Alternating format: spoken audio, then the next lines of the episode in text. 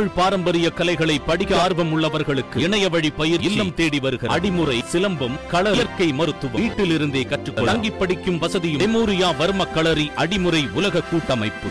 நடிகை சமந்தாவும் நடிகர் நாகசைதன்யாவும் விவாகரத்து செய்யவுள்ளதாக அதிகாரப்பூர்வமாக அறிவித்துள்ளனர். கடந்த சில மாதங்களாக நடிகை சமந்தா மற்றும் நடிகர் நாகச்சைதன்யா விவாகரத்து விவகாரம் குறித்த தகவல் தொடர்ந்து வெளியாகி வந்தாலும் இருவருமே இது குறித்து முழுமையாக விளக்கம் கொடுக்காமல் இருந்து வந்தனர். சமந்தாவின் கணவர் நாகசைதன்யா கடந்த சில நாட்களுக்கு முன்பு பிரபல ஆங்கில ஊடகத்திற்கு கொடுத்த பேட்டி ஒன்றில் நான் சிறிய வயதில் இருந்தே திரைத்துறை வாழ்க்கை பேறு தனிப்பட்ட வாழ்க்கை பேறு என்பதை பார்த்து வளர்ந்தேன். இந்த பழக்கம் என்னுடைய அம்மா அப்பாவிடம் இருந்து எனக்கு வந்தது. அவர்கள் படப்பிடிப்பு முடிந்து வீட்டுக்கு வந்த பின்னர் சினிமா பற்றி எதுவும் பேச மாட்டார்கள். அது நல்ல பழக்கம் என்பதால் நானும் கடைபிடித்து வருகிறேன். சமந்தாவுடனான விவாகரத்து என்ற செய்தி பரவி வருவது எனக்கு மிகுந்த வேதனையாக இருக்கிறது என்று தெரிவித்திருந்தது. இந்த வதந்திக்கு முற்றுப்புள்ளி வைப்பது போல் அமைந்திருந்தது. இந்த நிலையில் சமந்தாவும் நாகச்சைத்தன்யாவும் விவாகரத்து செய்யவுள்ளதாக அதிகாரப்பூர்வமாக அறிவித்துள்ளனர். இது தொடர்பாக சமந்தா மற்றும் நாகச்சைத்தன்யா ஆகியோர் இன்ஸ்டாகிராமில் பதிவிட்டுள்ளனர். அந்த பதிவு பதிவில் நீண்ட ஆலோசனைக்கு பிறகு எங்கள் சொந்த பாதையை தொடர நானும் சைத்தன்யாவும் பிரிக்கிறோம் என சமந்தா குறிப்பிட்டுள்ளார். மேலும் பத்து ஆண்டுகளுக்கும் மேலான நட்பை பெற்றிருந்ததில் நாங்கள் அதிர்ஷ்டசாலியாக உணர்கிறோம். அது எங்கள் உறவின் முக்கிய அம்சமாக இருந்தது. எப்போதும் எங்களுக்கு இடையே ஒரு சிறப்பு பிணைப்பை வைத்திருக்கும் என நம்புகிறோம் என தெரிவித்துள்ளனர்.